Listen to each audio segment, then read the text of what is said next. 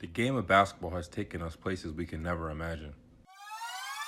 For winning four EuroLeague titles, playing six years in five countries, and making connections with people from all around the world. we have stories that can last a lifetime. Now it's time to tell yours. When I met Michael Jordan for the first time, and still to this day, if I see him, he's he's glowing. It just came down to, like I said, looking myself in the mirror, like, brother, you really do you want to play ball or not? I've never been in an environment like EuroLeague. Cause you know, living over here in Europe, bro, how we kings over this joint, bro. Denver Nuggets. Appreciate y'all having us on here. man. Yes, Definitely, man. man. Time. This is really Definitely, dope. man. This is Hoop Tales. What up, everybody? We back with another episode of Hoop Tales. My name is Kyle Hines. I got my bro Tyler Hines with me, my guy Mike Martin. And today's episode, we got a double feature for you. We got, you know, our guys, you know, the guys that we grew up with from South Jersey, um, the Thompson brothers. Um, Yes, sir. My guy Jason Thompson, my other guy Ryan Thompson. Um, welcome, guys. Welcome. Appreciate you. you know what I mean, appreciate you guys coming through. Appreciate y'all for having us, man. You know what I mean? South Jersey's finest is in the Yeah, building. What definitely, up? baby. Definitely, sir, yes, baby. Jersey royalty. Definitely appreciate y'all having us on. so, um, I mean, to get to begin with, first of all, like, you know, how, um, you know, how are you guys um dealing with the situation right now with COVID nineteen, and, and then how is your family um also dealing with it as well? It's uh, it's been definitely um, you know, been weird. You know, at this time, depending on you know your your team, you know, you can still be in the playoffs um, and advancing and, and things like that. So to kind of be quarantined in the house, you know, kind of you know back home in the states, you know, it's weird and, and, and try to adjust. Um, and you know, like I said, it's easier said than done, but you know it's tough. You know, your, your most important thing is your is your health. Um, you know, as much as you love the game of basketball, how much it has done for you, you know, in your in our careers. Um, you know, to be in the house, to work out, to run in place, to sometimes go outside, even though that you're not supposed to.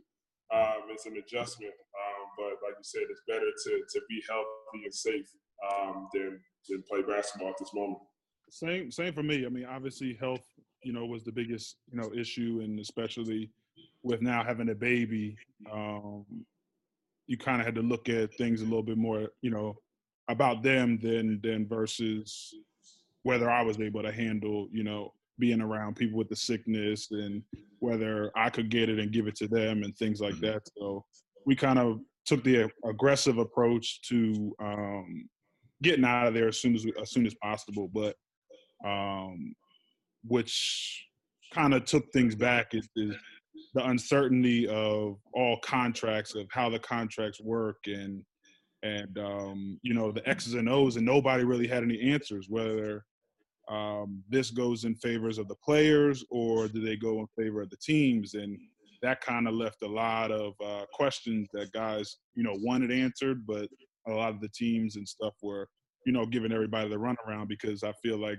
they had an inside on that they were going to have the um, upper hand. So what it came down to was just you know negotiate and, and, and try to get you know to an agreement as quickly as possible and um, just try to get out of there and be safe. So it's, it's it was definitely a shock for me, especially ten years being home um, at this point of the year. Um, in ten years, it just it's weird for me.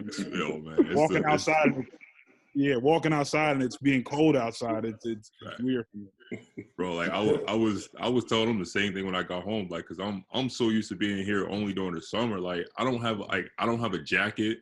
Like, I have, like, I have none of like the like winter like stuff. Like, so I was outside, bro. I was like, I, I don't got no sweatpants. I don't got no hoodie. I don't got nothing. Like, everything I got here is straight like summer attire. So it was like, it was super weird to like be. Well, Be for me, just having a house, for me having a house is the first time I ever had to turn my heat on. First time ever my heat been on. So it's, it's- it's definitely a little bit weird. All right, so you know we we definitely got to shout out the uh the JT Foundation. I know you guys doing a lot of things in the community.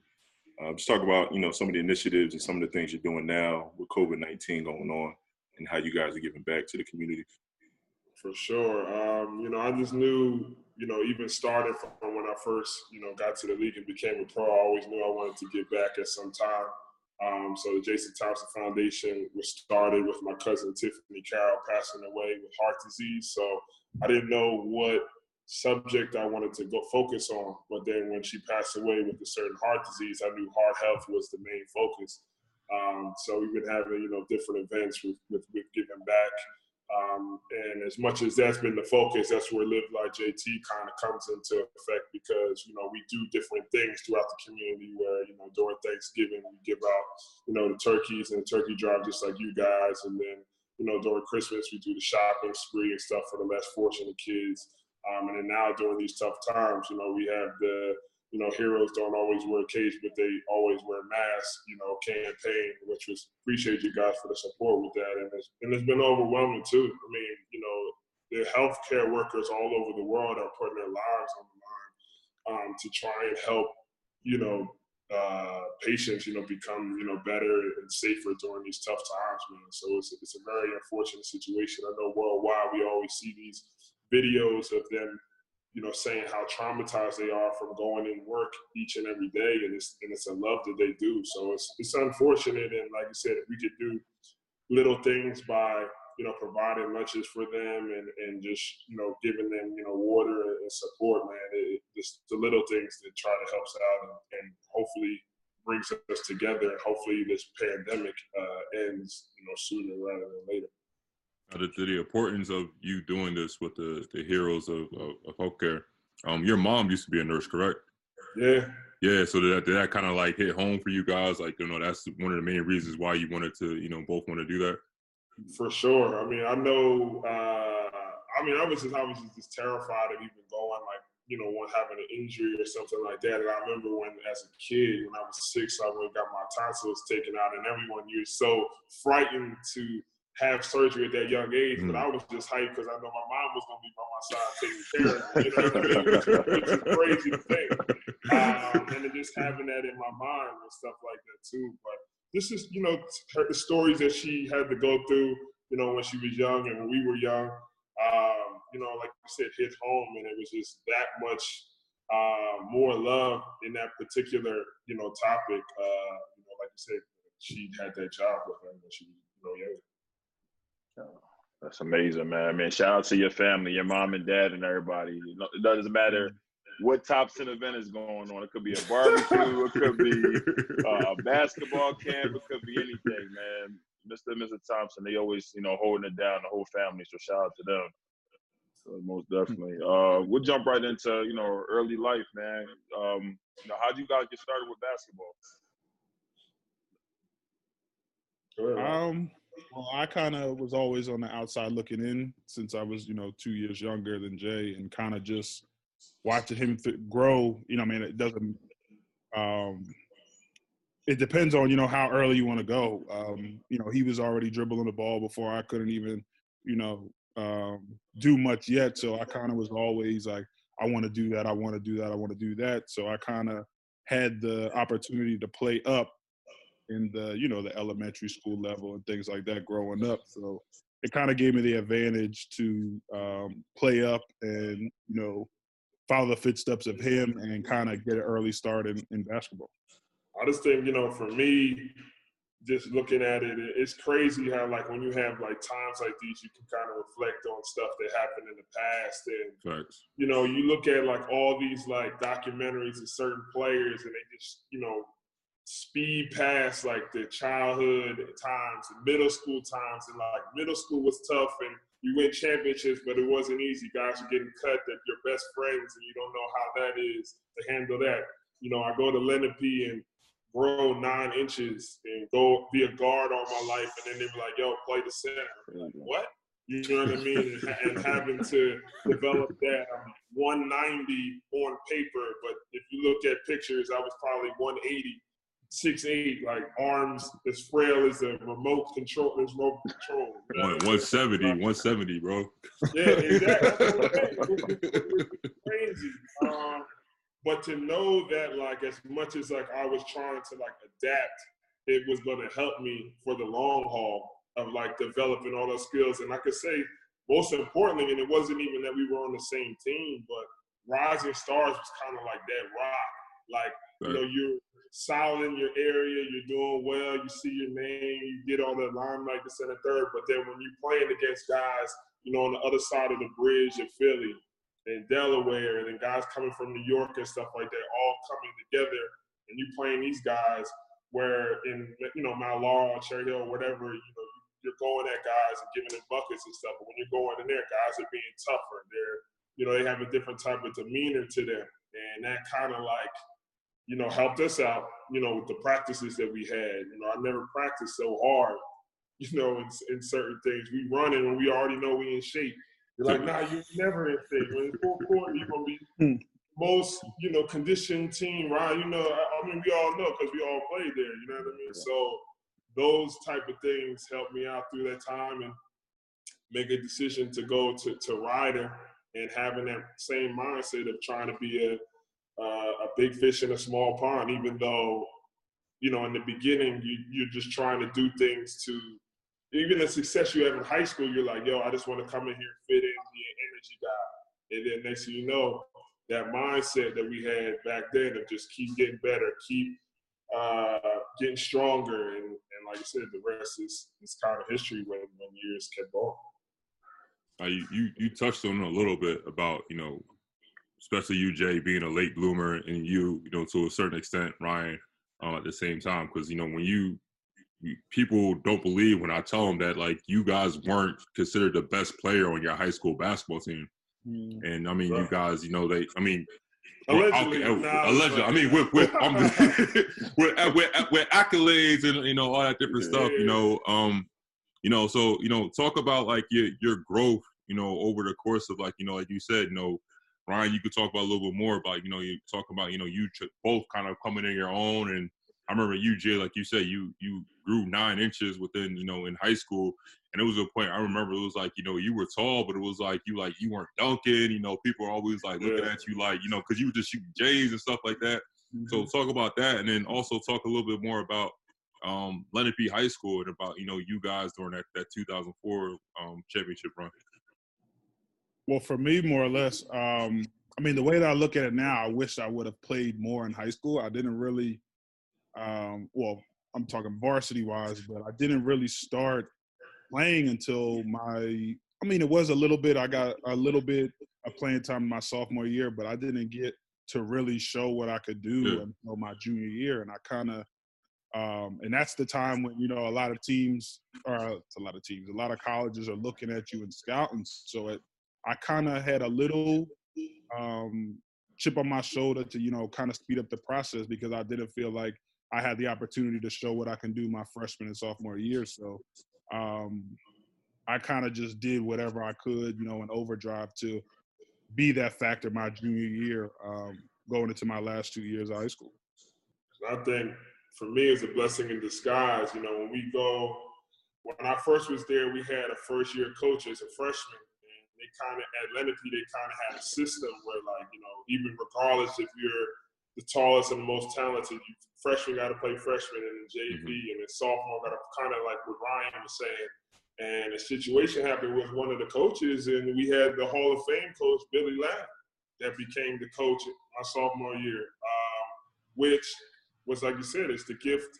It's the gift that you know God gave us, honestly, because of His way and method. And like I said, He is a person I still talk to this day, Hall of Famer. But there was things that I didn't agree with, like Ryan said. Like there's whereas nowadays, if you're a freshman and you're you know a sophomore and, and you're the most talented, regardless, you're you're on the varsity team, hands down. That's what Ryan said. Yeah. But like you said, Sure. his system was a system where it's like kind of like a Popovich in a way, where like, hey, you're gonna be here, we're gonna develop you, Yeah, and it's gonna you're gonna be around this winning culture. Are you bought in or not? Yeah. You gotta And pay your like I dues said- a little bit. Yeah. So like you said, I, regardless of me growing those inches during those times and things like that, it, like and then you said I was arguably the best player. Matt Bentley, who won Player of the Year, was at that time, but none of us were a thousand point scorers. Even Craig Yeah. Peters. You know what I mean? So it was all balanced. But crazy. you had one heck of a year where Ryan is coming into his own in sophomore year. I'm a senior. You have three guys going D1, and we become undefeated. And during that time, you don't really realize of like you don't enjoy it. Like it was Mhm. so fun and stuff, but it was so much pressure of like winning the next game. And then when you're in the playoffs, you have to you have to be undefeated and run the table in the, at this time. You know what I mean? And now, you know, when you're older and a little bit wiser, and you look at it, you're like, man, like you try to cherish those moments. Hopefully, there's film on on us and, and, and things like that. And people don't understand about the grind. Everyone cares about stats and stuff, which makes sense. But if you have the talent and you're in around a winning atmosphere, college coaches are going to see you anyway. And that's what I'm trying to tell these kids, and I'm sure you guys are as well, um, of how times have changed where it's not about, yo, because like you say, a guy can average 25, but how many shots is he taking? What's his field goal percentage? You know what I mean? So it's a it's a certain type of balance. And I think that chip was on our shoulders when we ended up going, uh, you know, to, to Rider. And like I said, for me, it was a it was a blessing to have Ryan want to come and play with me in college for, for two years as well, man. You know what I mean? I don't think you can write a script better than that. Yeah, Yeah, that's, that's, that's definitely dope. We got we gotta talk uh we gotta talk about the good old uh the Juan Wagner Roger Stars days, man. I mean, we, we gotta take it back there. That's that's where it first started. That's where we all got our uh our exposure and you know started getting our looks. But just having that good time. I just remember, you know, y'all team Jay, you, Charron Fisher, Al Fisher, you know, just just going down the line. Y'all with Kyle, you know, all y'all was stacked, man. And Ryan, we had a nice little squad. You know, we weren't we weren't bad. Me, you, Chris Martin, Claire, yeah, Hamidi. Yeah, Hamidi. Yeah. So it was dope. So, you know, just talk about a little bit about that, man. Well, first of all, shout out to Russ Cook. Um, Yeah, you big know, shout out. And Big shout Dwayne out, Wagner um, Yeah. For, putting us, you know, in those opportunities and situations to, you know, show what we can actually do. Um, it, it was definitely a, a blessing for all of us because that was the first time it was just, you know, taking all the the best guys, whether it was it was NJ NJ All Stars at the time, and um, I believe there was one other team. I just I just don't remember the name, but that's where all the you know top guys were were going, and um, he kind of just gave us the you know the opportunity to showcase ourselves at the highest level.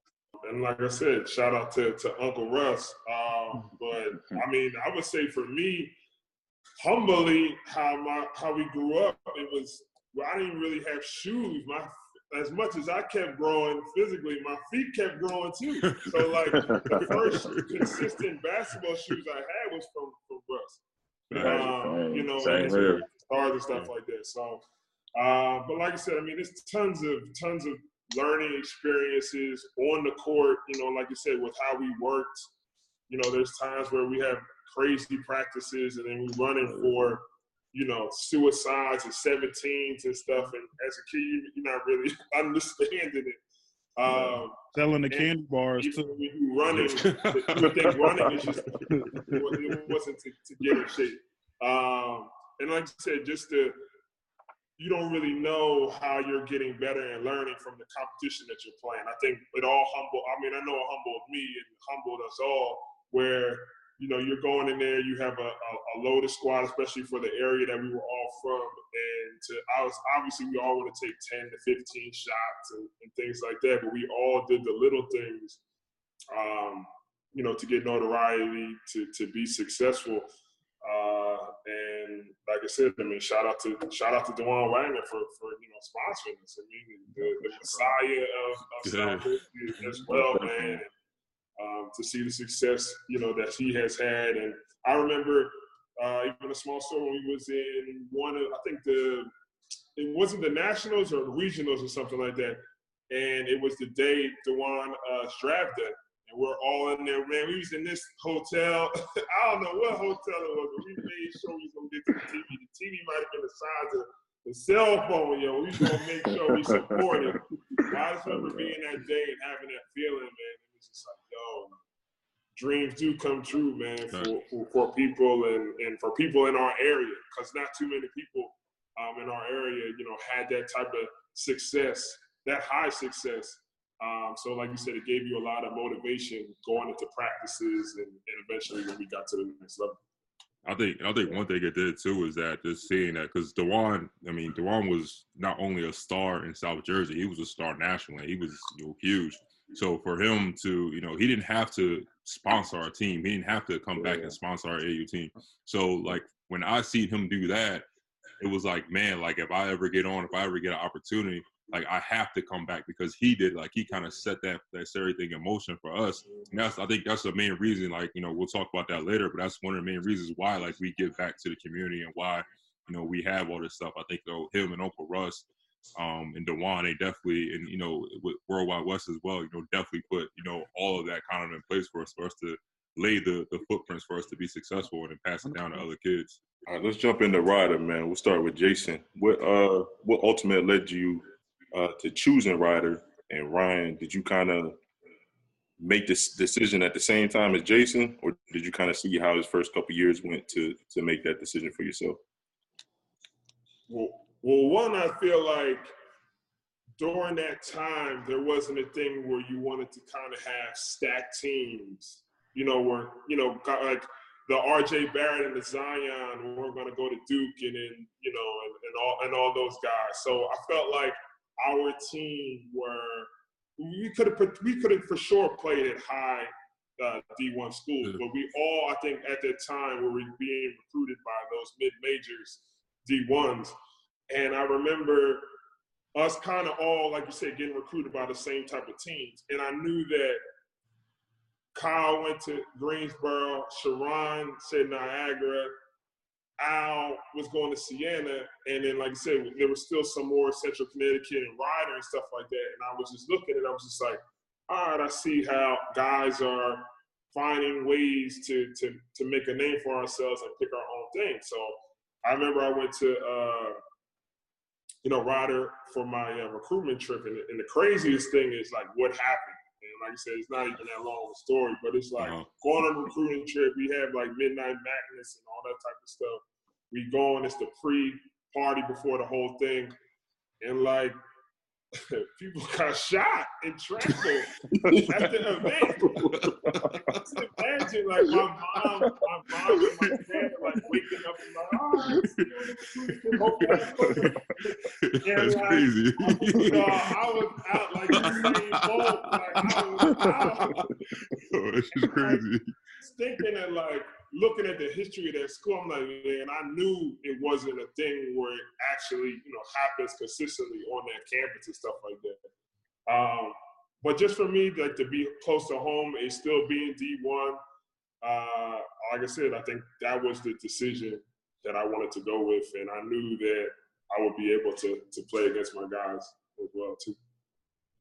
For me, it it was definitely in the in the back of my mind, but um, you know, for a while, it was like, all right, you know, paint your own path. You know, go to a go to a different school, and then, you know, the relationship me and Jay had is just like, damn, this would be dope if yeah. you know we're we're on the same team. We you know we can get to the um, uh, NCAA tournament and just things that we always you know talk about growing up.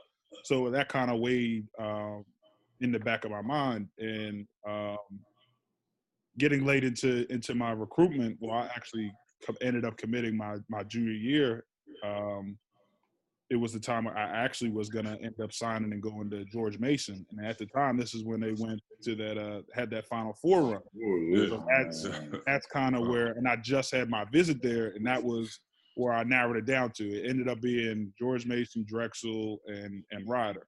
Drexel, I didn't really want the you know the city campus. I kind of wanted to just you know live on campus and you know mm-hmm that's just how I visualized it um, at the time.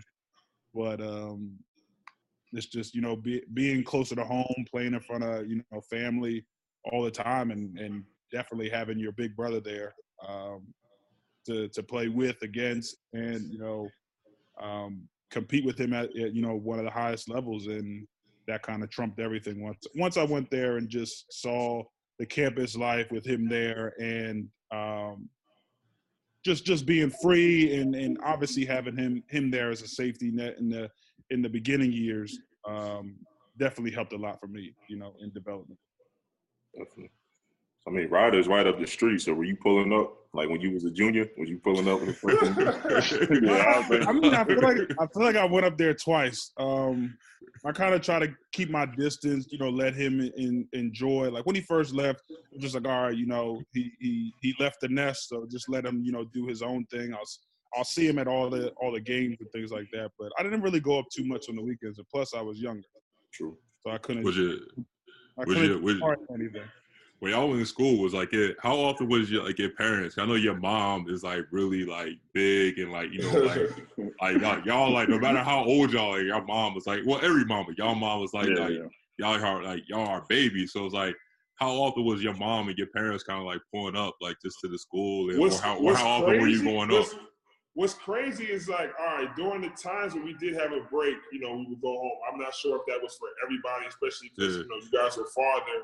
I know Charron being Niagara, Al, Al and Siena, and you Greensboro, but like for me, that 30 minutes felt like it was long, like that Forever, hour- Hard. during. I swear.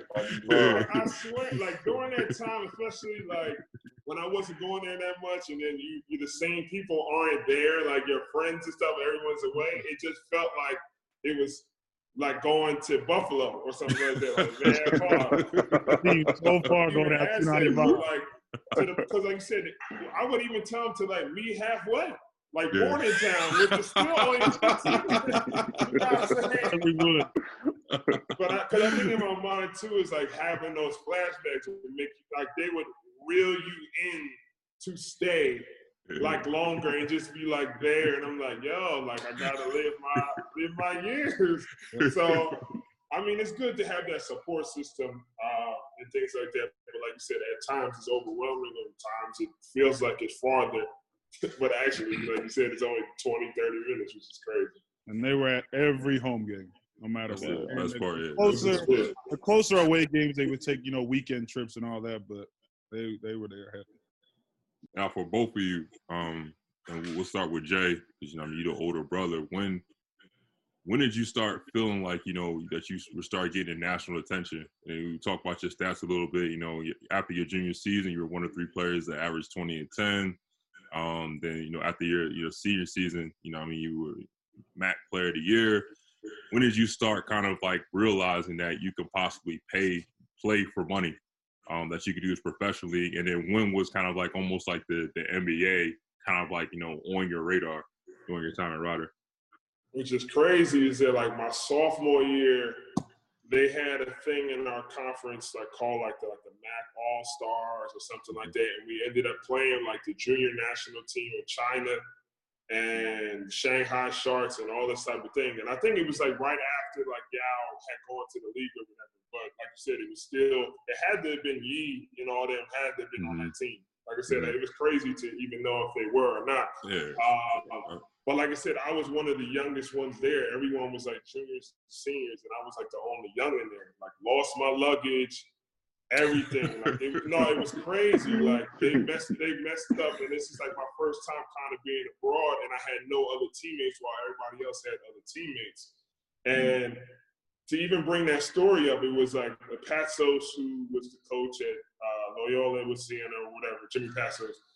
Like I ended up leading in scoring, and like my had my birthday there, and it was like one of the worst trips like overall that I had. But I just like locked in basketball wise, and was just like going at cats as the youngin. You know what I mean? Like you said, we went undefeated, led in scoring, and there was no like animosity from like a senior or junior. Like, yo, this youngin's taking all the shots. You be like, nah, this this youngin's all right. Like he gonna, you know what I mean? He gonna be the face of the league at, at, at- some point in the match. Um, and then, like I said, I took that confidence in to the next season. Uh, had had had Rye come in. Uh, like I said, I even told people too that I was thinking about transferring because, which is crazy. The year before I got there, we only won like ten games, Mm-hmm. which is which is crazy. I don't even know how I even survived that. Thinking of like the, the mentality that I had. Um, and then, like I said, I started going to LeBron's Skills Academy, and my my uh, my junior year, and was holding my own. And then when I was going into my senior year, Um, I went there, and then I went to the Amari Skill Academy, where it was like the best bigs in the country. Um, and then like that's where when I was holding my own, going against guys, getting buckets and stuff like that. That's when um, it started becoming more of a buzz. The game, our games were sold out like Mhm. hours Right. before people. I, I mean, I never seen like the stuff that was going on at, on that campus that it never did. Like people was tailgating, um, like it was like a football game or something like that. Like it was going crazy. Uh, but like I said, during that time, I never really got to kind of enjoy the ride, even though we were having winning streaks and going crazy and getting all these accolades and stuff. It was just more of the grind because, like you said, if you if you ever get the, a big headed um, mind on that, then you can lose focus and then mess things up because, like you said, you don't know who's watching virtually. You know, we Mhm. had you know at least ten NBA scouts at pretty much every game. I mean, they was even watching, you know, Rye and at that time being a youngin and stuff like that. And I was trying to tell these guys it, while being the leader of the team to get wins. Um, you know, so then it be started becoming that, and and unfortunately, which I was even going to bring up earlier, is that Rye got a concussion. Um, you know, in the quarterfinals, while we were rolling, we were rolling, and I got us to the championship. But well, we, you know, it was a lot of injuries. He was out. Once he, once he was, and it was crazy. You know, being the big bro, I see him on the ground, and I'm like, man, get up, man. Get up. Like, come on, man. Good. And he was like, yeah, we in Jersey when we was in Albany. I was like, ah, damn. Somebody go get him. I was like, damn, he, he ain't gonna come back, man. It's a wrap. I was trying everything to, uh, for them to let me play again, and it was like, nah. it's- That concussion protocol, it was I got over. elbows I in mean, my- he, Yeah, he I was second in elbows in my- scoring and top in every other category. Um, I mean, you know, once that happened, I mean, like I said, I got to the chip, man. But it's, it's just unfortunate, man. So Who y'all, Um, who y'all lose to in the chip that year? Siena, which Siena. was yeah, they were stacked. I mean, they had Hasbrouck, Clarence, Ronald Uh, Moore. Ronald, Ronald Moore. Moore. Yeah. Uh, a couple of dudes that won Player of the Year years after. So like, yeah. Fran, Fran's, I mean, you know, Fran's coaching, man, and his style of play, just how everyone locked in. Ubiles, I mean, it, this squad was crazy. Yeah, yeah, it did. That was a, that But we was, that smacked was, them though in the, in the we smacked them in the uh in the season twice. I swear, I was gonna, uh, I was gonna transfer to Siena. Like the one, the only thing, the only reason why I didn't want to transfer is because number one, Siena was super cold, and then number two, I didn't want to sit out. I didn't want to sit out a year. But like Fran was like, he had me. He was like, "Yo, you want to go?" And I was ready. I was set ready to go, but I was like, I just couldn't sit out a year. But afterwards, I was like, man, like it would have been dope to play like against like you two, to play against the Rons, to be like in that Man. conference. Like, yeah. uh, Y'all would have been a problem. Y'all, they was a Yeah. problem. Yeah, they would have been a problem. Problem. That'd have been that'd have been fun, bro. That would have been super fun. what about what about you, Rod? So when it, when in like during your college career that you start realizing, obviously, you know, you seeing, you know, all the things that Jace is doing, but like when did you start realizing that like, you know, I can do this professionally. I can, you know, make money, you know, playing this game. Um, it was once he left. Um, the coach at the time, Tommy Dempsey, brought me in and was like, um, a lot of the guys, you know, were were here looking at Jay, but you know, they they definitely have, have their eye out for you. And we had a, a tournament in what was it like? It was like a Cancun Invitational. And he was like, "Yeah, there's a lot of these scouts calling, um, saying that they're interested in in you and and um, being able to you know play at the next level." So, but for for me, it was it was tough because I was the junior, and we had a lot of at the time like our captain was a senior, so they were you know they had their little you know core group. So it was at first it came in as you know this guy's you know trying to take my shine things like that. But because we bumped we bumped heads. My junior year it was a lot of us bumping heads and um it, it was tough. And we had a solid year but um numbers wise everything was good. But my senior year going into it like everything i mean everything was focused on me. So it was my numbers went down. We had a, a, a solid year still, but at the same time, going forward after that, um, I got invited invit, invited. Oh my God, invited to the Portsmouth, in which I ended up leading and scoring also. Yeah. And while I was there, um, I had a, a personal meeting with you know Danny Ferry, so it was like, all right, this is you know really something that that might happen. I worked for worked out for every team except four, and um, had high hopes of you know getting drafted, but you know it just it just didn't work out. All right, so we'll go back to Jay real quick. Uh, let's talk about that, that draft night, man. The draft night process, where you guys were at, what that feeling was to, to you know, come out of South Jersey and be selected in the lottery.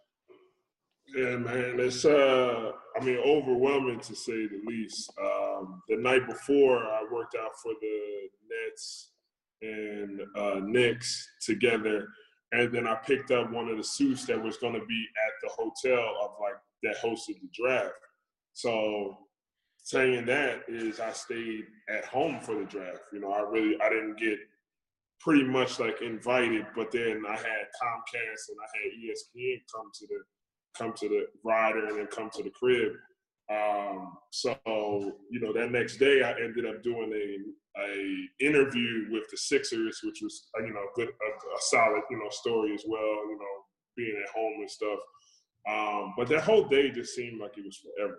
Honestly, I mean, everywhere you went, you know, you go down the street and people was out there, and you know, you could just tell the nerves of, of everyone. Uh, you know, all, humbly, all the TVs in my parents' crib is on the channel. Like I can't hear it and stuff.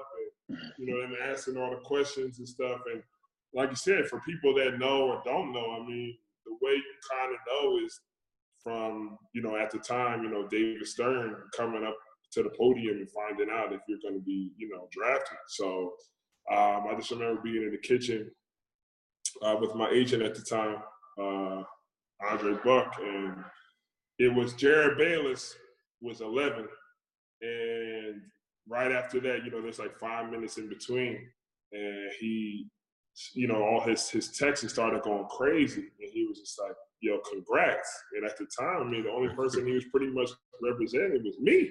So I'm like, I'm like, what you mean? He kept like bumping me. I'm like, yo, what's wrong with you, man? Relax.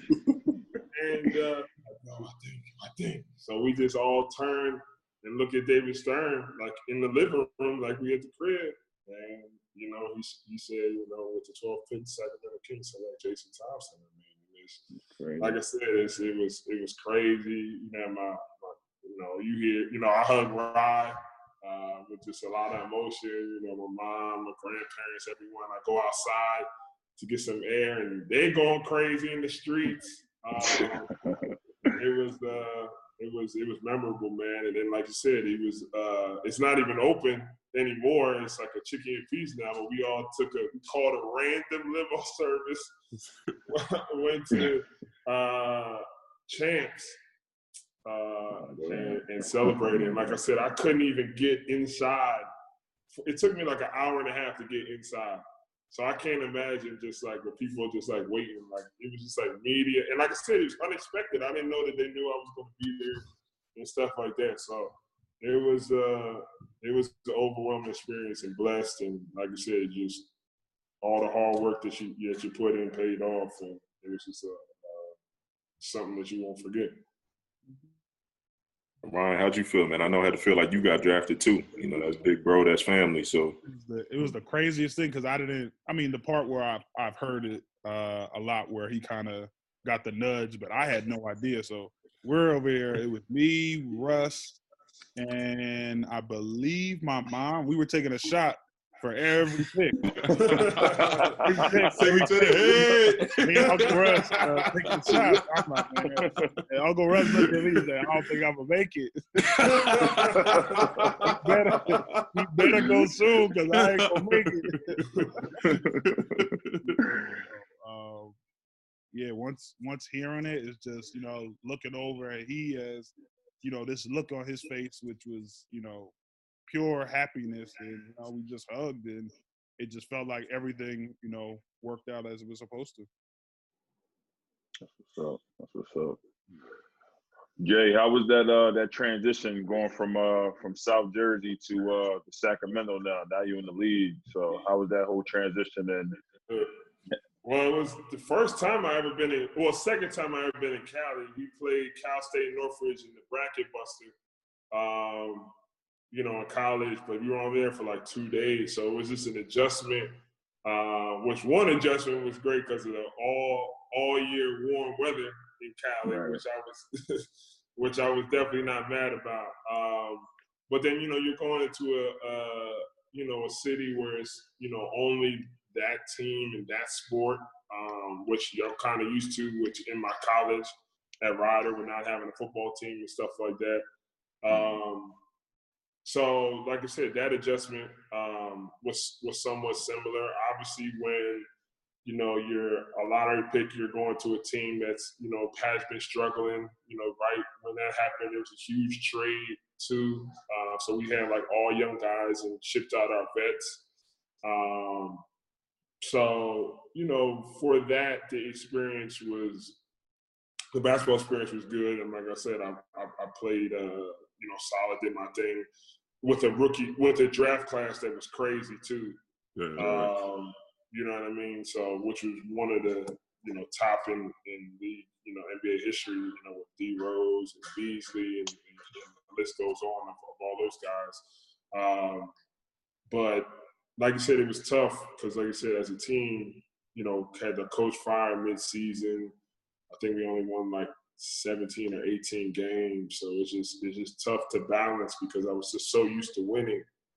Uh, but then, like you said, you're you're you're living your dream and you're getting paid to play basketball. So it's just like you have to find the balance of like, yo, you're blessed, but you want to win too. So it was it was it was tough on that aspect. But like I said, you're still living the dream. Right, what was uh what was like your you know during your first rookie year all of us have like a fan moment like on the court or in basketball whatever who was that player that like you know like when that checked in or that you played against he was like like oh shit like that's like that's that guy like you know you kind of like had to check yourself a little bit who was that who was that person I would say uh I would say Kobe, honestly. yeah You know, just Yeah. you know, and, rest in peace to him, uh, Definitely. daughter Gigi. But I would say him, just being from you know this area locally, um, and then you know him being an Eagles fan and, and and all those type of things, and him being in the division. You know, we played him four times. You know, twice at the Staples and twice there. Um, the games, you know, super crazy. Like I said, I'm so stubborn when it comes to like certain stuff like that because I've seen my teammates like in the media give praise to guys, which I give praise all the time. But I feel like they, even if they don't read it, one of their coaches or people are going to show like, yo, the player you about to go against is giving you crazy praise. They they they might not be shook, but go at them a little bit. You know what I mean? And I never wanted to show weakness when it came to that, but I always show respect before the game, sometimes during, um, and you know even even after the game as well. And like you said, you know we had I had some moments where you know we was talking at times and in interviews, you know he was saying that you know it's the future of the team and, and good luck. So like I said, just to have him, uh, you know, talk about me and mention me in, in ways like that, man, is, uh, is a great feeling.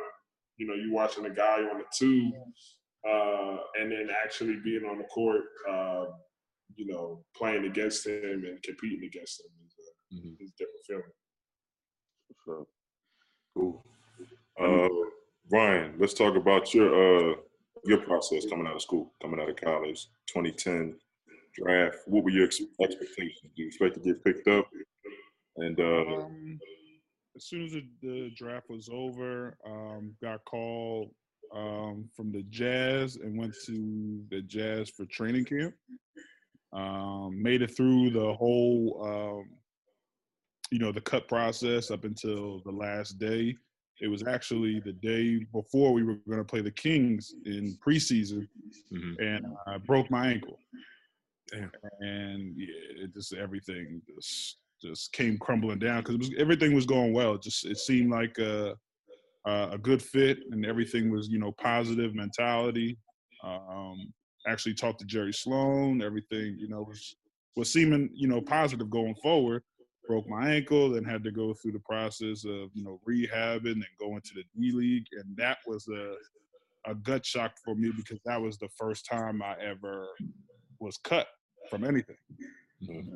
And uh, battling through that mentally and, and getting through the the thought of you know they don't want you, kind of you know um, was hard to get over for a while. So I played maybe after rehab and all that. I probably played like a half month in the D League, which I didn't enjoy the D League, you know, at all. Plus, it was my first year doing the D League, and you know, coming off of a serious injury, you know, you're trying to work yourself back in, and I feel like that's that wasn't the best situation for me to go in, you know, trying to get back to the to the game and uh, and um, trying to put myself in in a, in a great situation, but. um every situation, you know, is, is different for everybody. And then I kind of just went with the mentality of, you know, maybe it's time to, you know, give up this dream after, you know, years of summer league and doing that and trying to get picked up and doing training camps and things like that. Once it finally didn't work out after, you know, two or three summers, I'm like, all right, you know, it's time to start focusing in on uh on Europe and and really you know, um, take a serious look at that, and and that's that's kind of where it led me. Talk, talk a little bit more about um, your experience when Utah and just kind of going through like that whole training camp process, and you know, obviously, you know, Jerry Sloan is a Hall of Fame legendary coach. So, talk about your your experience with him, um, and like you said, it's going through that that whole entire process, and elaborate more like what, but for people that don't know, what life in the the G League or at the time was the D League called, like what what's that life like that you know during that time you spent, and how much of a grind it is. Um, well, I mean, starting earlier, um, you know, getting you know praise from you know Jerry Sloan, who's you know Hall of Famer, and at the time it was Jeff Hornacek was the assistant coach, and that was the same year. You know, Gordon Hayward came out, and it was Jeremy Evans, and um, we had a, a nice group going, and um, we were the only three rookies. It was also uh, Demetrius Nichols was there for training camp, and Othyus Jeffers, and we were all you know battling for uh, one spot, and so getting the positive you know feedback from at the time Raja Bell, Al Jefferson going to his house. I kind of felt like I was part of the team. So once you know I broke my ankle, it just felt like my whole world you know crumbled in front of me, and I I really didn't know how to handle it or knew what the next steps were because I never really dealt with the the feeling of being cut from a team, and it, and it definitely hit home for me mentally. Right. Um, and as far as the the D League for me, it was it felt like it was it was college all over again. You you know you're rooming with guys. Um, the travel situation wasn't the greatest. You know, um, the pay was not not good. I mean, I had uh, fortunately um, signed for training camp, so it was money wasn't as you know as drastic. But being one of the guys that was definitely on the team, even though I was rehabbing, seeing so many guys in and out, it was just like a day to day process. Um, it's a, it was tough to develop any relationships with anybody because the next day they might not be there, and it's not like you get a phone call or this. It's just all of a sudden they're moving their stuff out and just like, yeah, I got cut, and um, it's it's definitely tough mentally and and physically because it's a grind because everybody is uh, trying to fight for the limited spots and sometimes you have you have no control over it because if there's a guy that's a, on assignment that's coming down to your team and at my time it was Pape Sy who was um, drafted by the atlanta hawks Mm-hmm. um, and it's like all right well we want him to play we want him to play so anybody at that position is just not playing because they're they're playing the whole game. So that was another you know gut check um, that I had to deal with, and it, it, was just a lot that I had to go through mentally to you know battle through and and, and get through it. But now, I mean, I'm, they're doing a, a great job um, of the development of of the, the new G League and Yeah. um, you know upping the money. So it's just more of a incentive for guys to stay home instead of having to you know go overseas. We can uh we can channel back over to you, Jay. I know at one point in time you um you were the Kings all-time leader in games played in your career. You know, tell us, you know, a little bit about that. You started, you know, you found a home in Sac. Uh, you were there for a while. You um, ended up becoming not just a rookie anymore. You ended up becoming the vet. So, you know, how, how was that whole experience and and everything from there? Yeah, it was a crazy situation. Like I said before, uh, in my first you know rookie year, you know we didn't uh, as a team do so well. The coach got fired, and then I had an interim coach.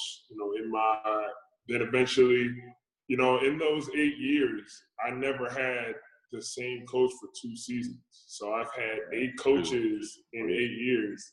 Uh, Reggie Theus, Kenny Natt, Paul Westphal, Keith Smart, Mike Malone, Tyrone Corbin, George Karl. Jeez. That's Right, crazy. man. the fact you gotta think about it though. Musselman? Musselman? No, no, no. So it might have been seven. I, I don't know. I, I think I forgot something, but you're definitely crazy. Like I said, and like I said, I've never been with the same system of a coach in an organization, which is crazy. It's one thing if I go from team to team and stuff. Um, so like I said, ended up signing a five-year deal, and uh, you know, which was another blessing. You know, once I got drafted, I was never just satisfied with just you know being on the team. I wanted to to beat the average of you know four to five years, and um, you know, it's tough. I mean, I think in my career, you know, I had the most teammates in a short span of an organization in history as well. Um, you know, I think also it was a, a, thing where I had the most games where I never had been to the playoffs. Mhm. Um, played, you know, which these are all things that, you know, are, are, are tough mentally, you know, wise. Because like you said, you, you're still blessed and you get, try to get advice from people and they're like, yo, you're, you're, you're, you're playing in the best league in the world and you're making tons of money. Be quiet. But like in my mindset is that I don't. It doesn't work like that. It's like yo, I want to win and do what I love at the highest level. Um, so those things were tough for sure. Like you said, eight straight years not making the playoffs with the same team um, was, was was tough um, as well. And like I said, try and then becoming a vet with not the same type of core. Like we had a core for a certain amount, didn't work out, and I was still there um, you know, and the rest is history with, with other teammates that will remain nameless of, of the relationships they had with the organization as well. uh, but uh, but like I said, I mean, it's it's a, it's a it's a blessing to be. Uh, oh, that's why I messed up. I said eight coaches, but I was in SAC for seven years, so I had seven coaches in seven years. All right, so I knew I was right. So I ten coaches, seven years, and then uh, I mean, for people that some know, got traded to the Sixers, then went to Golden State, um, and then finished my year uh, in Toronto that year, going to the playoffs for the first time, which was a which was a blessing as well. Ended up losing to LeBron and the Cavaliers that year, who ended up winning the championship. So you lose to the team that wins the championship in the Eastern Conference. Final. That's Right. not a bad thing. So it was a blessing. Um, and uh, I mean, I'm glad that I finally been, was able to to play in, in, in the playoffs and, and do uh, something I always wanted to do. So Most circle definitely. back a little bit. Circle back to like the, the the moment when you got traded to Philly. Um, for that whatever that week or two week period where you was like, I remember we talked about it. We That was like, thing came everybody, to the phone. We was yeah, going everybody crazy. was hyped. They was like, yo,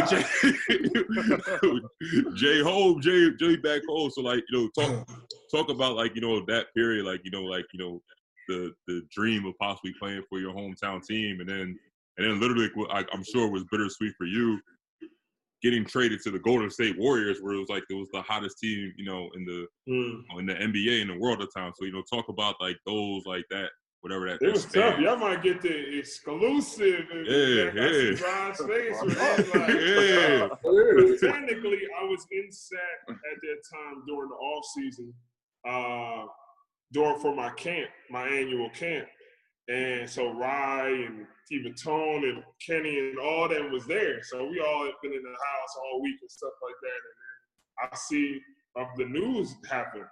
And I remember being on the phone with my agent before the news broke out. And he was like, Yeah, you're getting traded to Philly. I'm like, That's not playing with me. like, what? and I did, and once I knew, I was like walking around like where I live at, like in the development and stuff. So like when they found out, they didn't even know where I was at. like Ryan and they was like, yo, where's Jay? Like, so I'm like walking, trying to this, like, yo, like seven years, yo, and then I'm going to my hometown. This is crazy.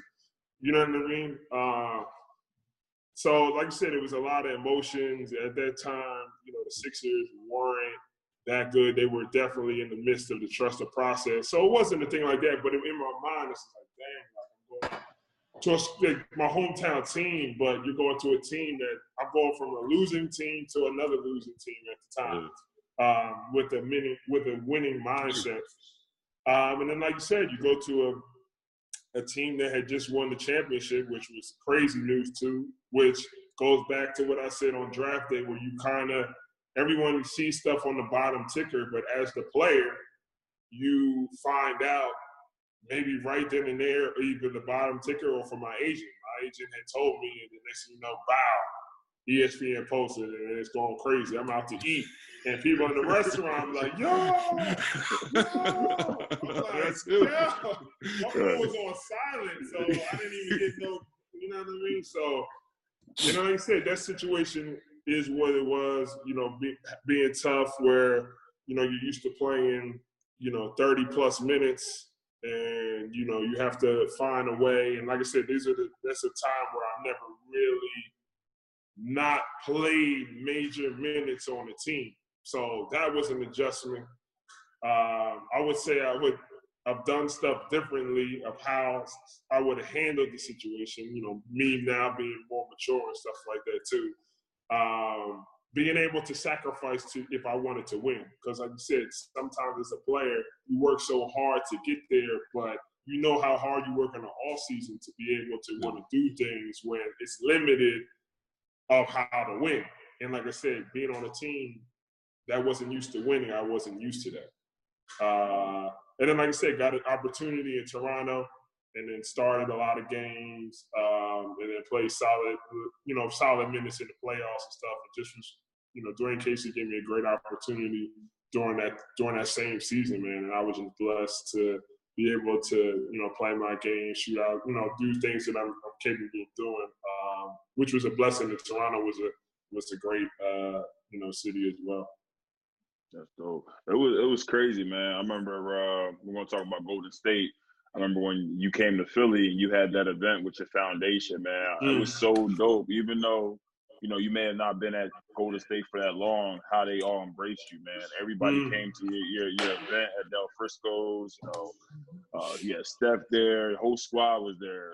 Clay, Klay Thompson and the dope thing about it, everybody was mingling, everybody was talking, man. They were supporting you, the whole team. So I, I thought that was dope, man. I really thought that was for sure. And I and the crazy thing is how you say that is like that's something I wasn't used to yeah. in SAC, like with the team, because no teammates were there significantly amount. So I remember when I was just so focused on doing that event and then, you know, saying, hey guys, if you want to come, but like instead of being like, hey, yo, can you guys come? Like, you know, they were already like, yo, man, we, we love to support you and everything you do. You know what I mean? So to see that and for them to be there um, you know, during that time, like you said, speaks volumes because it's something I never really dealt with at that level, especially when you know we were the you know best team in the in the world, you know, at the time as well. So I was blessed for them to, like you said, support me during those times.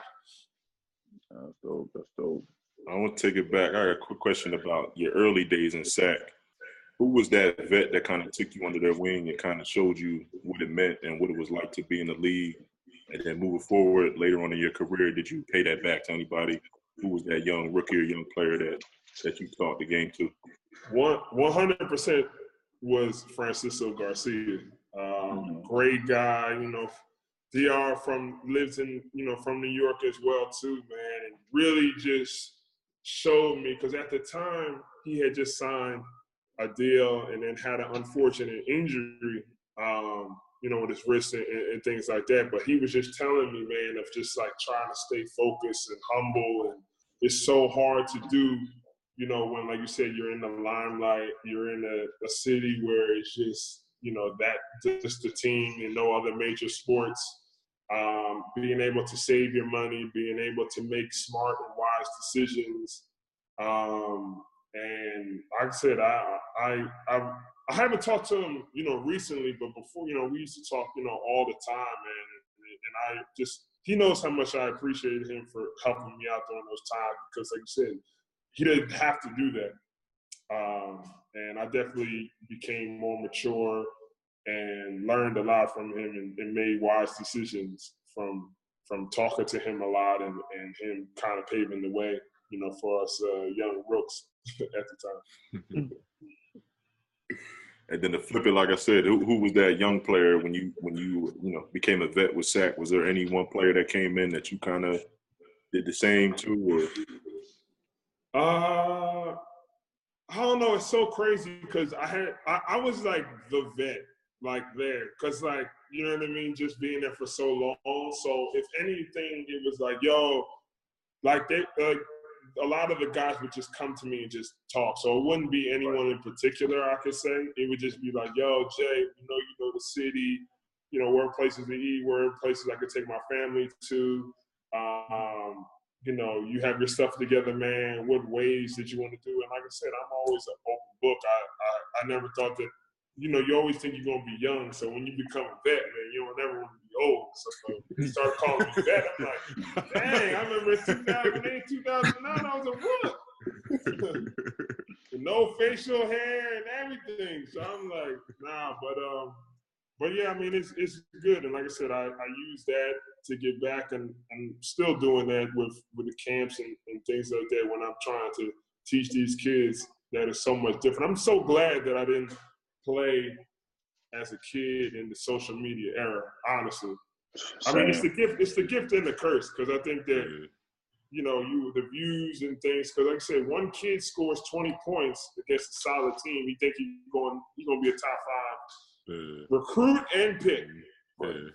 You know what I mean? Right. When you we don't have, I mean, we had to go in the VHS job for us and had to go like this. Yeah, yeah. check it, check it, uh, check it, Hoop Scoop online and see where you uh, yeah, right. yeah, Hoop Scoop for sure. see where you rate. Like, everybody, everybody had the same password. Where am I ranking Exactly. I go up, not go down. That's the truth. And it's crazy. They really made us play. Like, how you gonna be trying to see who the top player is, and they had us playing outside? them. Yeah, facts. but I mean, I, hey, at the time it was good. We young. Yeah, we even playing about playing on the black. So I'm like, come on, yo. Yeah, we even we didn't even think about it. Now, to, to circle back to you, Ryan. Now, like you said, you you you finished uh you finished up in the G League and you decided to to go overseas. Um, your first stop was Italy.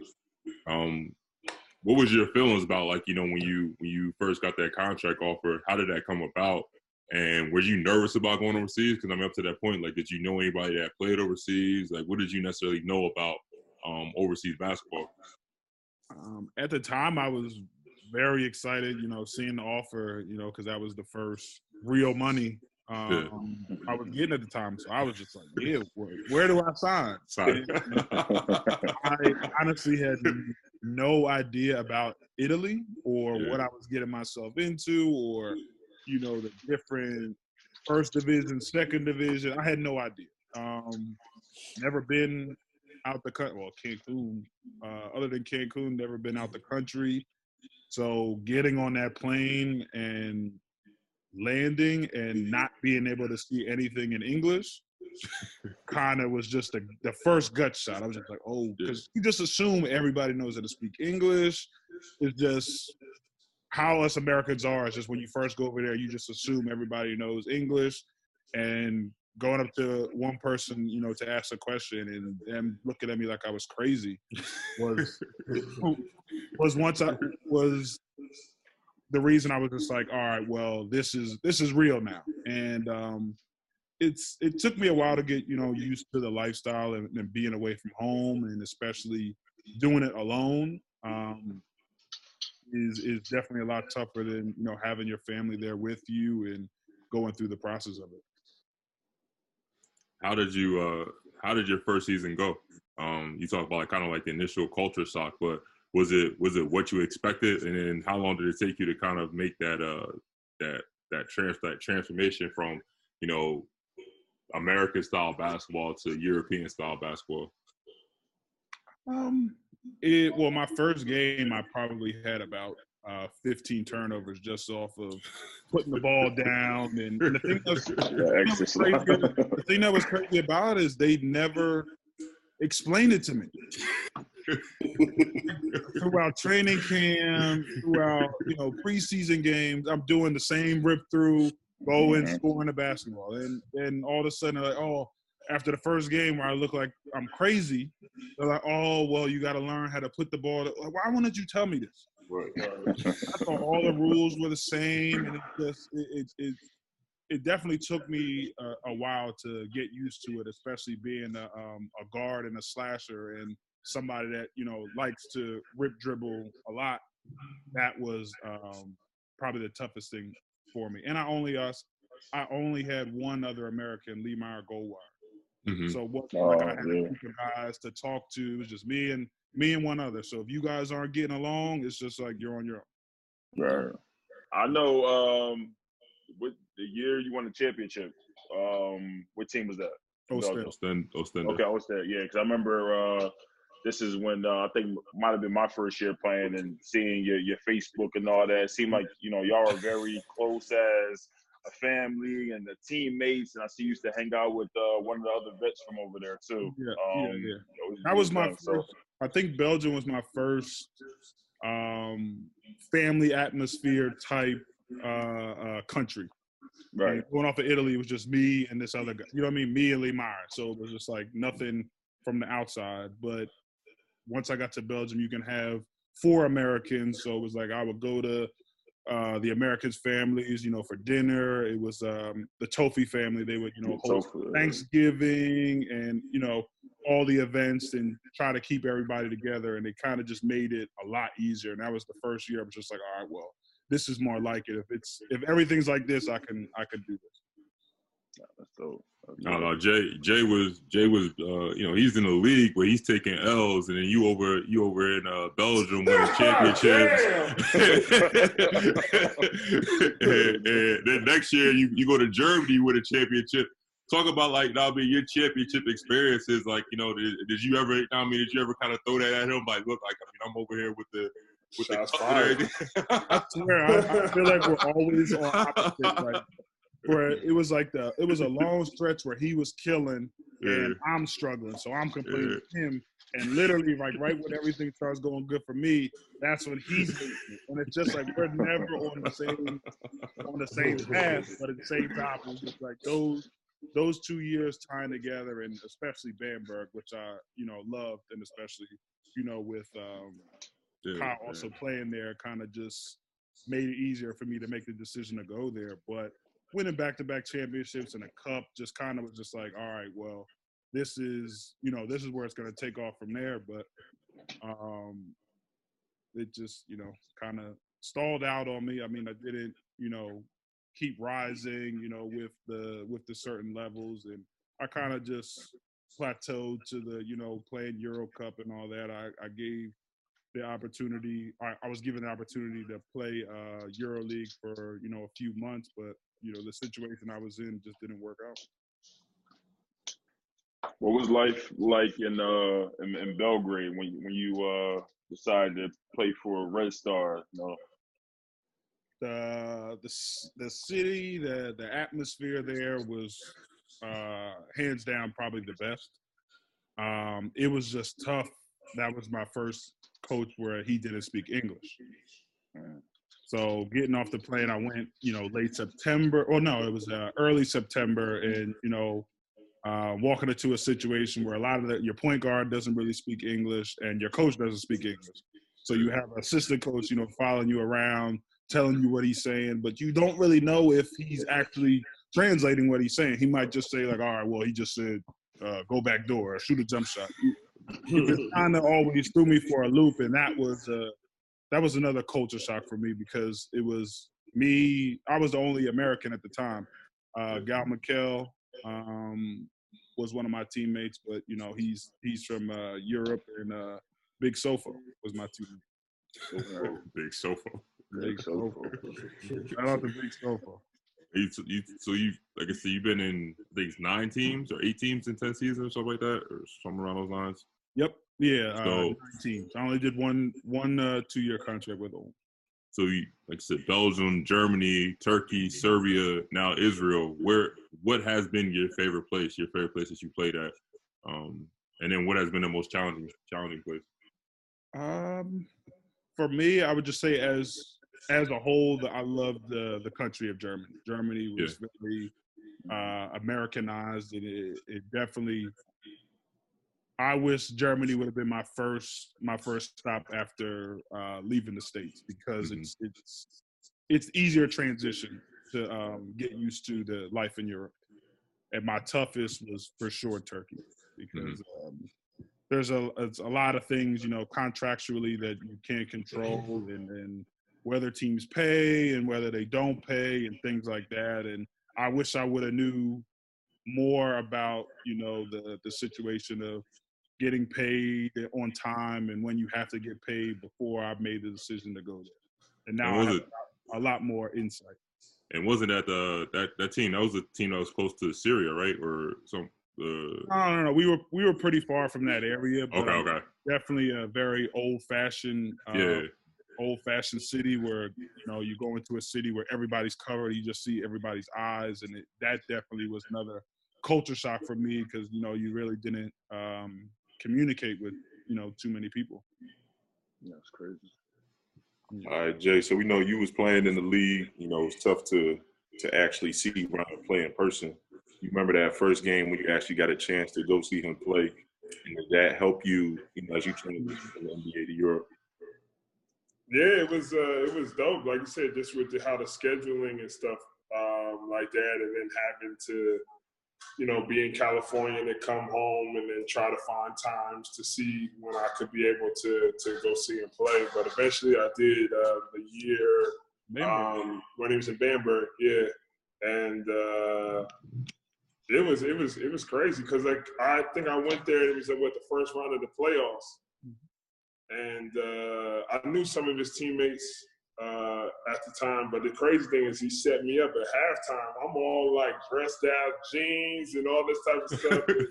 they they they come out at halftime and like, yo, you gotta uh, go against this person and shoot. I'm like, yo, I just had, I just had dinner. I had a couple of drinks. I don't know.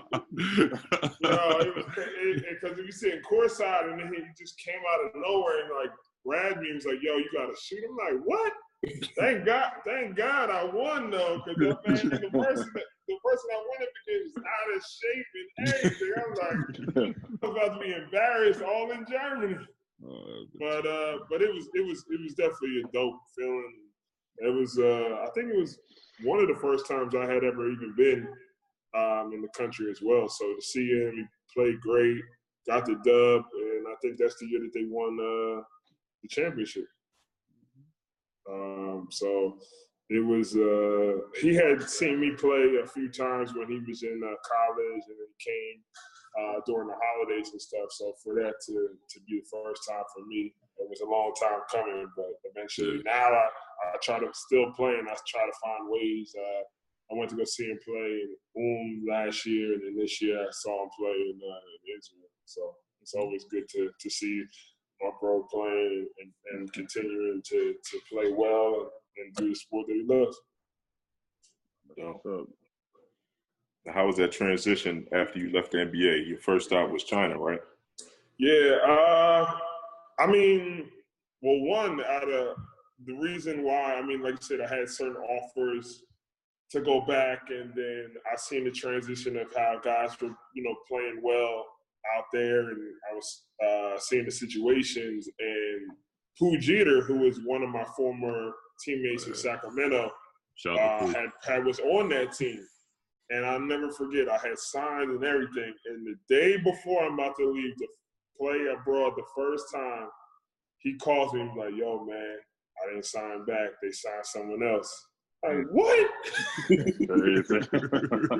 me? And uh, was it was just crazy because, like you said, I mean, it's it's I mean, not there. It's just you know, business of basketball, man, and business a lot of things is a lot. It's real cutthroat. So you know, I guess they try to reel me in. You know, have him reel me in, and then find someone to replace him at the time and stuff. So it was crazy. It ended up being uh, Norris Cole. Um, mm-hmm. um, you know what I mean? So, like I said, it was an, it was an adjustment. I think, you know, even playing in Europe and playing different things, I think it's similar to the league when it comes to like the style of play, like the running gun. Um, you know, they care about stats, crazy. You know what I mean? Uh, and but like you said, the rules is different. Like you know, say if me and Ryan are on the same team and I start the first quarter he has to sit. I come out say five or six minutes, then he comes in. Then the second and third quarter, we play together, and then the fourth quarter we have to separate uh, separate minutes. Um, so like I said, it's, and, and that's an adjustment. I'm like, man, how you going? How am I going to come out just because you want the guard to come in when I'm killing? Yeah. Well, he got to play some. Man, fuck that. So like I said, it's an adjustment. That's dope. dope. No, no talk about um, so you, you leave China and then you end up joining Rai in Europe. So Rai, mm-hmm. first of all, you had already played in Turkey. Is, what advice did you give Jay when he said that he wanted to? when he said he wanted to come over to Europe, like what, what did you tell him? Are you sure? I, that's exactly what I said. Are you sure you really want to do this? He's like, man, I, you know, I want to try it out. I want to see, you know, what EuroLeague is like and all that. And I was like, all right, well, what teams are interested? He was like, yeah, well, Fenerbahce. I was like, well, damn, you're gonna like, that's like one ex- like like it just takes it to a whole nother extreme. It's just like having that that kind of coach and you know that type of you know pressure that you have from the fans. Like that's a lot to take in in your your first time going to Europe oh well you know that all the fan love and they're sending me all these videos of the crowd and all that. I said yeah that's the good part of it. Always other, you know i mean? I just was trying to give him like all the the stuff that could potentially happen but he was he was focused on um you know definitely trying it out. His mind was made up already but hearing his you know how he act how he acted and his reactions to certain things that you know he wasn't used to with you know roommates and and things like that that was you know um, not not knowing that you know they were they're flying private and all that. He's like, man, what the, you know what I mean? Like, he said, I get to the hotel and they giving us keys for roommates. He said, what is this? Hearing his reactions and um, seeing how he deals with things is, is funny because all the stuff I would complain to him about, you know, my earlier years um, in Europe, and he hits me with the, "Oh, it's not that bad. You can get through it." basketball, and now every time, bro, positive vibes. told you, like, man, you never told me it was like this. I told you this from day one. so it, it's definitely it's definitely funny now hearing his uh, how he's reacting to everything happening. That's what's up. What was life like in uh, in Turkey for you, Jay? You you being out there and now playing for Fenerbahce, one of the, one of the best teams in EuroLeague. What was that whole experience like for you? Well, one, it started off crazy because of like how even preseason was. Like we had eight games in a row. Yeah, man. In a row like, and then going from a different country, and then you know one of them being you know Zadar, Croatia, where I was talking to Kyle and you know trying to get advice for a short amount of time too. Like I was just like, and you know, and how everything just kind of changed. Like I was just like, I never had got off a plane and played the same day ever. You know what I mean? And like you had to play like at a certain type of level. And it was crazy because like there was just certain and another thing is I never had a season that long. So like you can have like two months of like everything's fire and then I didn't and then even signing I didn't know I was playing in two different leagues either.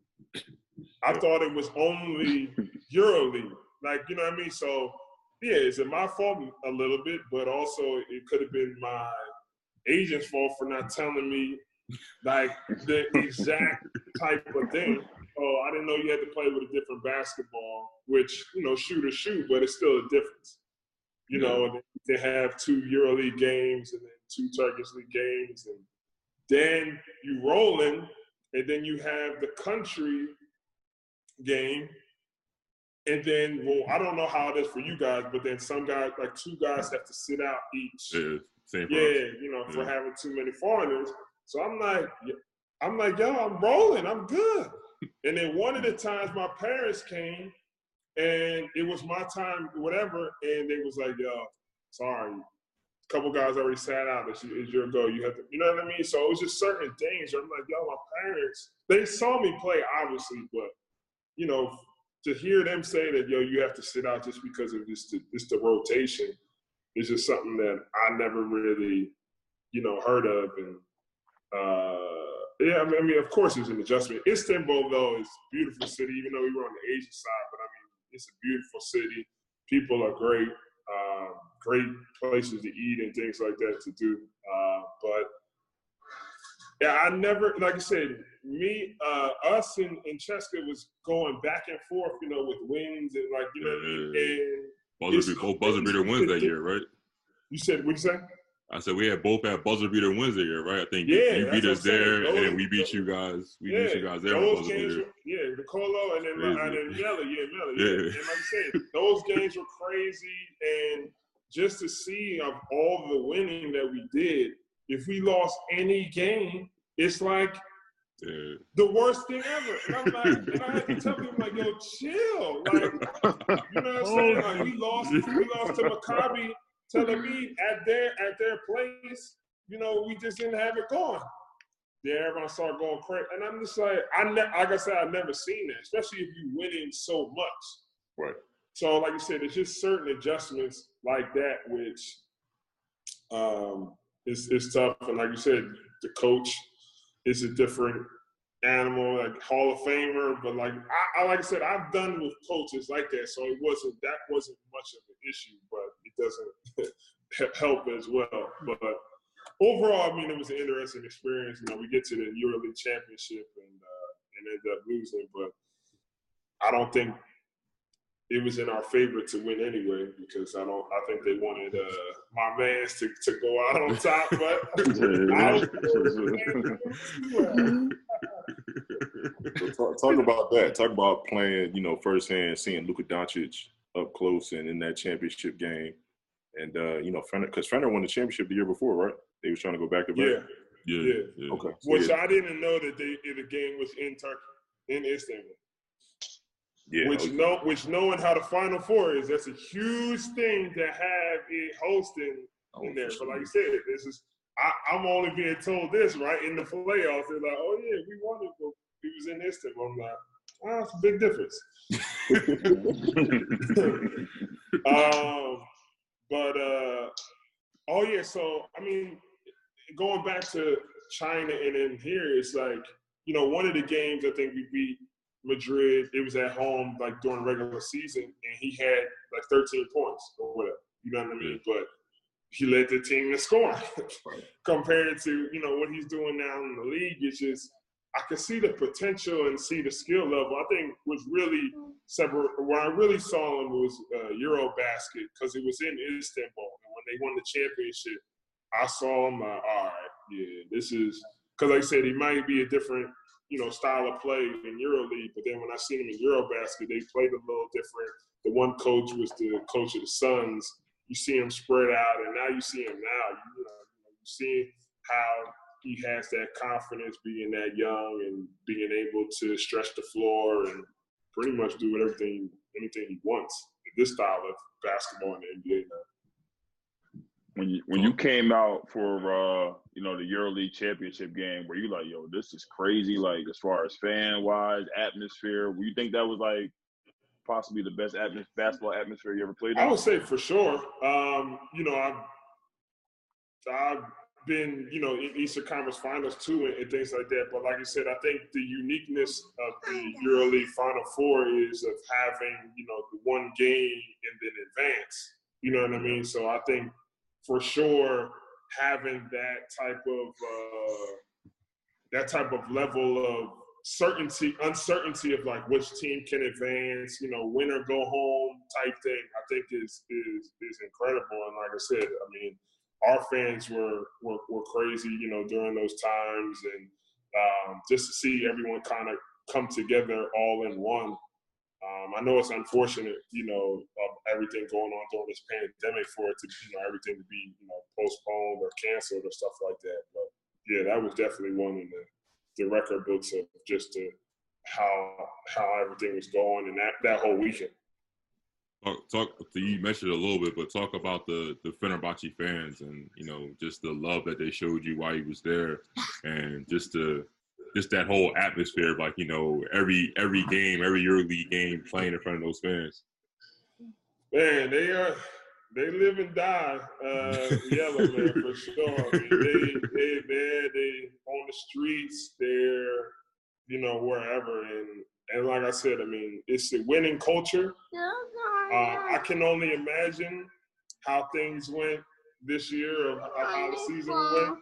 Um, but you know, love love the guys, love the fans. The, you know, I had great teammates. You know, with Gigi and Melli and Brad and Nunnally and Bobby, who's you know, and all, and all those guys with uh, you know Jan and brought me in with with uh, you know great great things as well too. So I think uh, they have a lot of passion, just like everybody. It's just taking in certain context at times. You know, you can win ten in a row, you lose one, and stuff is crazy.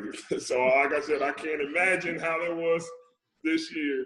Uh, with with the squad. But like I said, it's all love, regardless of uh, you know us winning the championship that year. Though. Let's go. JT, we got something in common, man. Uh-oh. What's that? He said, "Uh oh, we both uncle.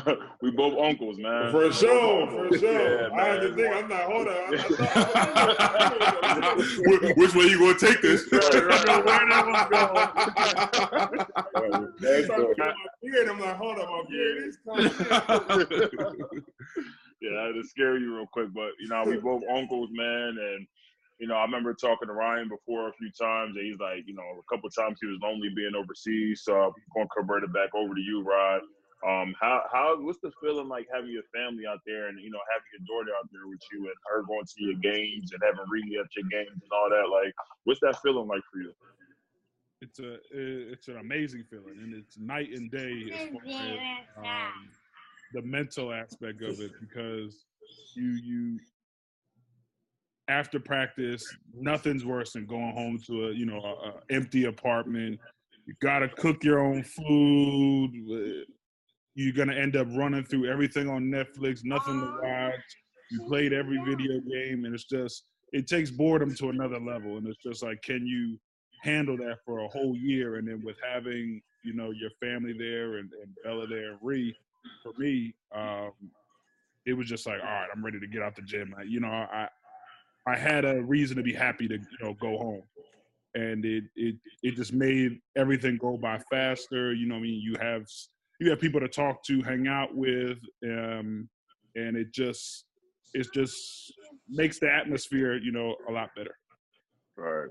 JT, how's that feeling with you, man? Being an uncle, man. I know for me, it's like the it's the best thing ever, man. I'm, I'm all smiles all the time, even the messing around in the background.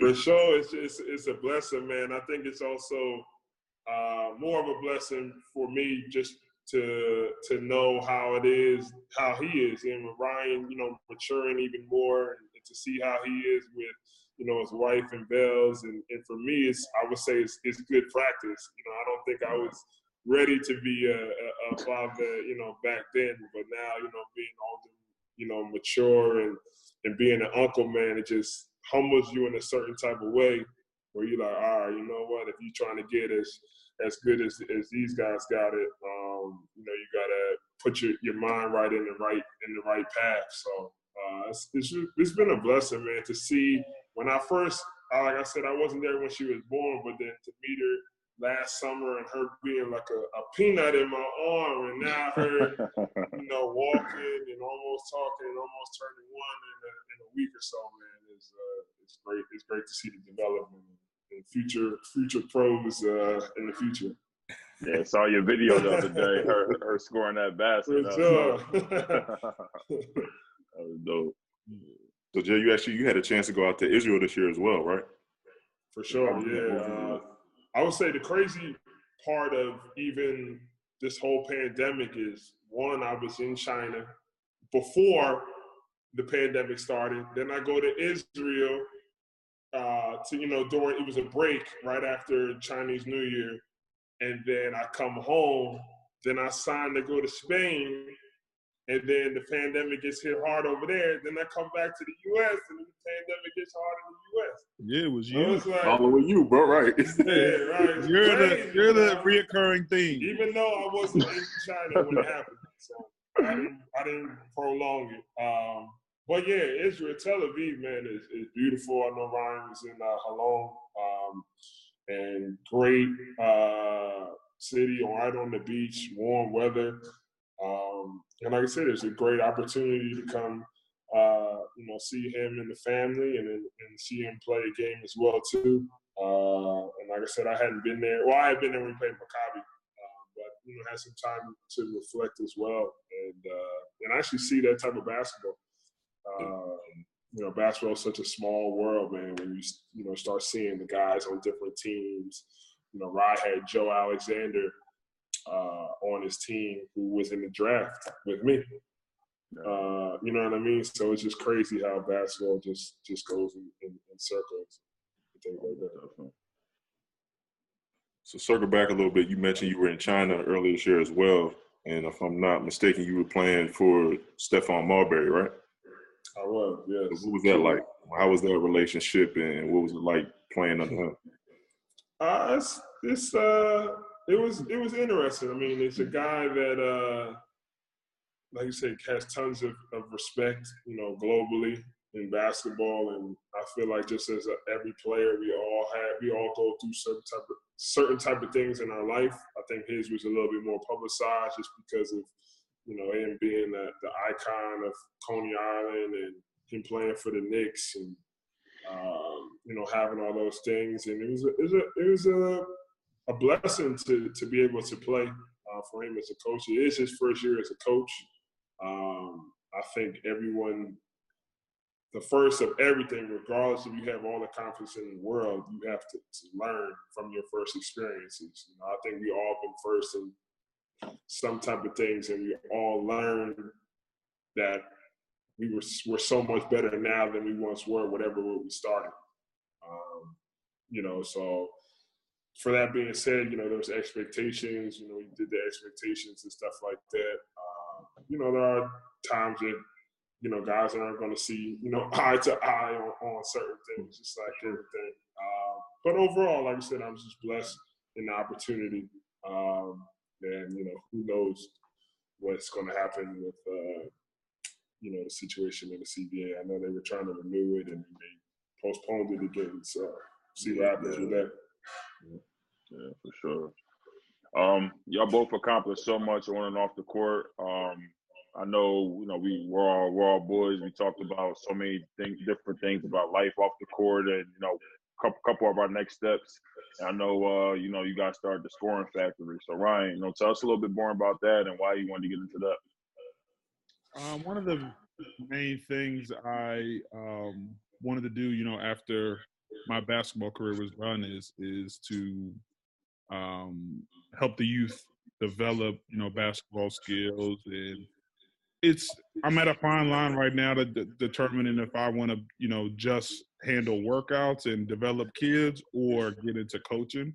I mean, after this year, I kind of had more of the um, coaching mentality aspect of things, is, and I see basketball, you know, in a different light now because um, I'm understanding more of it, you know, the X's and O's, you know, more or less the business of it. And um, yeah, I'm stuck in the middle of debating whether I want to, you know, just continue developing kids' skills or, you know, dive in head first and get into, you know, full on on coaching and, you know, have um accessibility, to, you know, to all of it. And um first stepping stone on that, I was always telling Jay that, you know, we need to um, start something where you know in our area kids can have an opportunity and a place to you know work out. We always would go to either if it was pushing the limit or we would just go you know to the ymca and just get our workouts in and play. And if we kind of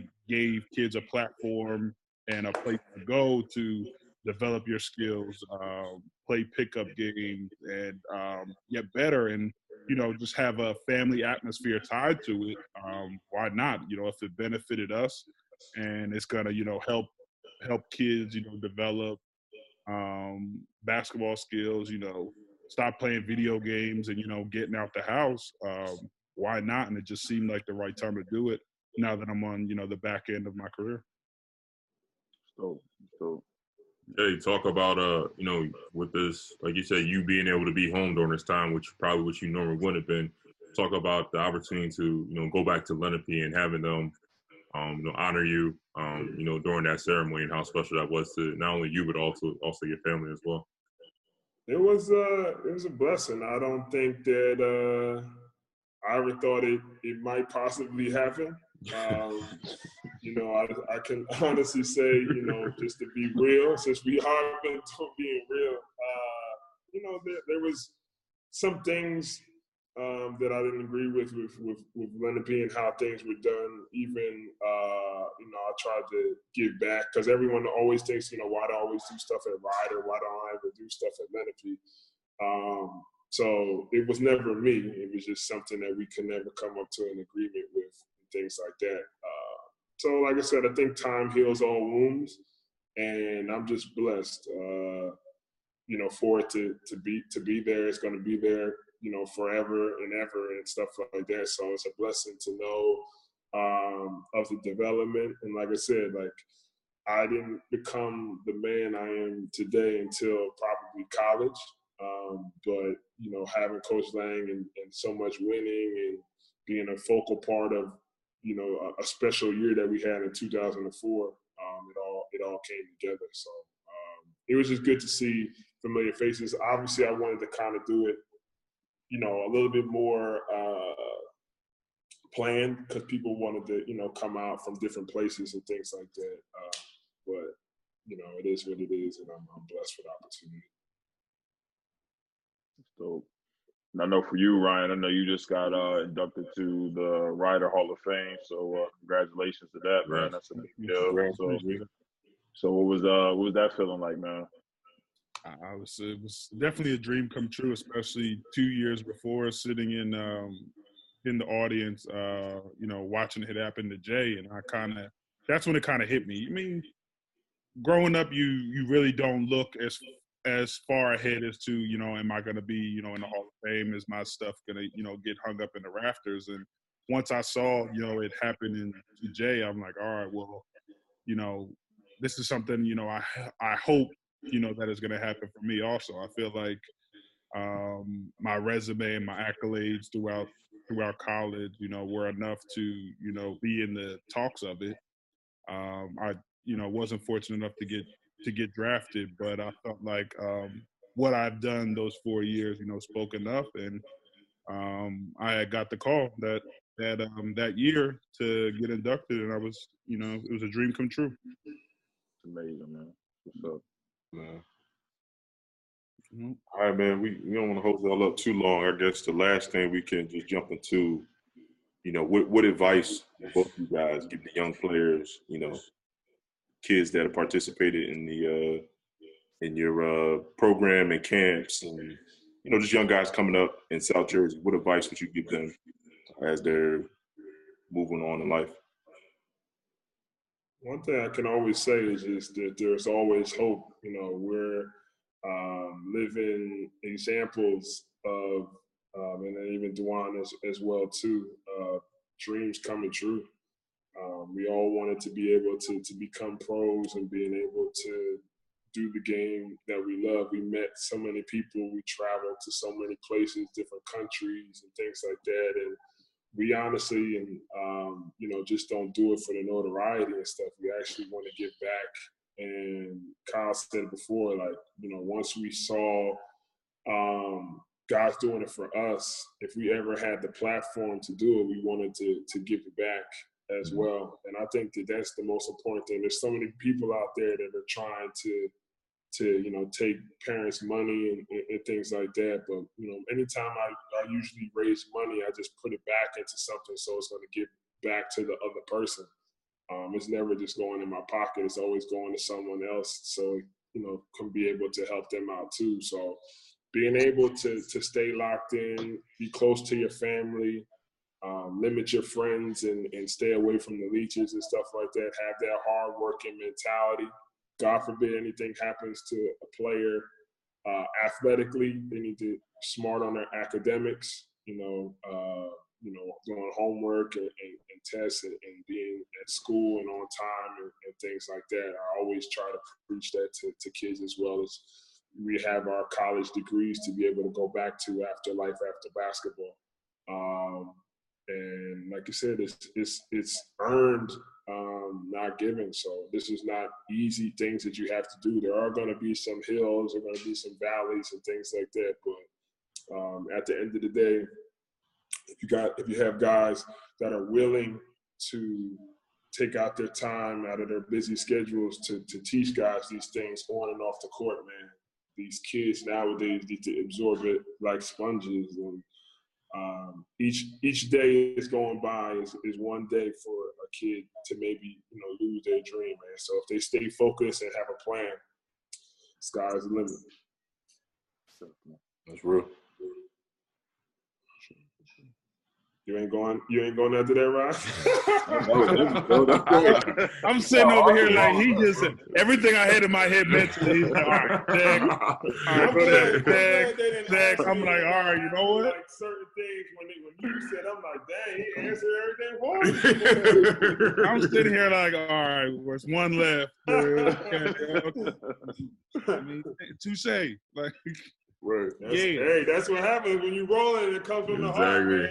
Exactly, man. For me, for me, uh, mainly is that just everybody's path is different, and you know, whether it's succeeding in in in a a job at a normal job, whether it's being an athlete, you know, um, work hard and and you know just challenge yourself to be the best at you know whatever you're doing. Definitely, definitely. I think one of the purpose of us even want to do this podcast is show that you know, like like Jay said before, this uh, basketball takes us all over the world, and you know it comes full circle. And now all of us, uh, I know I know I'm retired. I know y'all still playing, but we're all you know towards the end. I want y'all to be able to play forever, but you know it's not going. to You know, not always gonna, always going to happen that way. uh, I guess the best thing that we could say um, that nobody can take away from us is uh, the legacy that we left. So I just want to definitely say, you know, I appreciate you guys for all that y'all Definitely. do, and um, you know, for being brothers to us and all that, man. So you know, just gotta keep it going, and hopefully we got that a good Thompson Hines collapse coming soon. For, Facts. for sure. Definitely got to link Facts. up after this quarantine, man. For sure. Definitely, man. Definitely. Yeah, We're gonna we're gonna be we're gonna be here for a while. So. Bills on the All right, fellas. Appreciate y'all. Appreciate y'all having us on here. Yes, sir, Definitely, man. man. Big time. This is Definitely, really dope. man. Definitely, man. Was, definitely, man. I appreciate y'all, man. Y'all take care. Y'all stay safe. And like I said, we link up. Um, you know, as soon as this, as soon as it's over. For sure. Sounds good, man. Tell the God bless. see. All right, same. yes, sir. All right. See y'all. All right, fellas.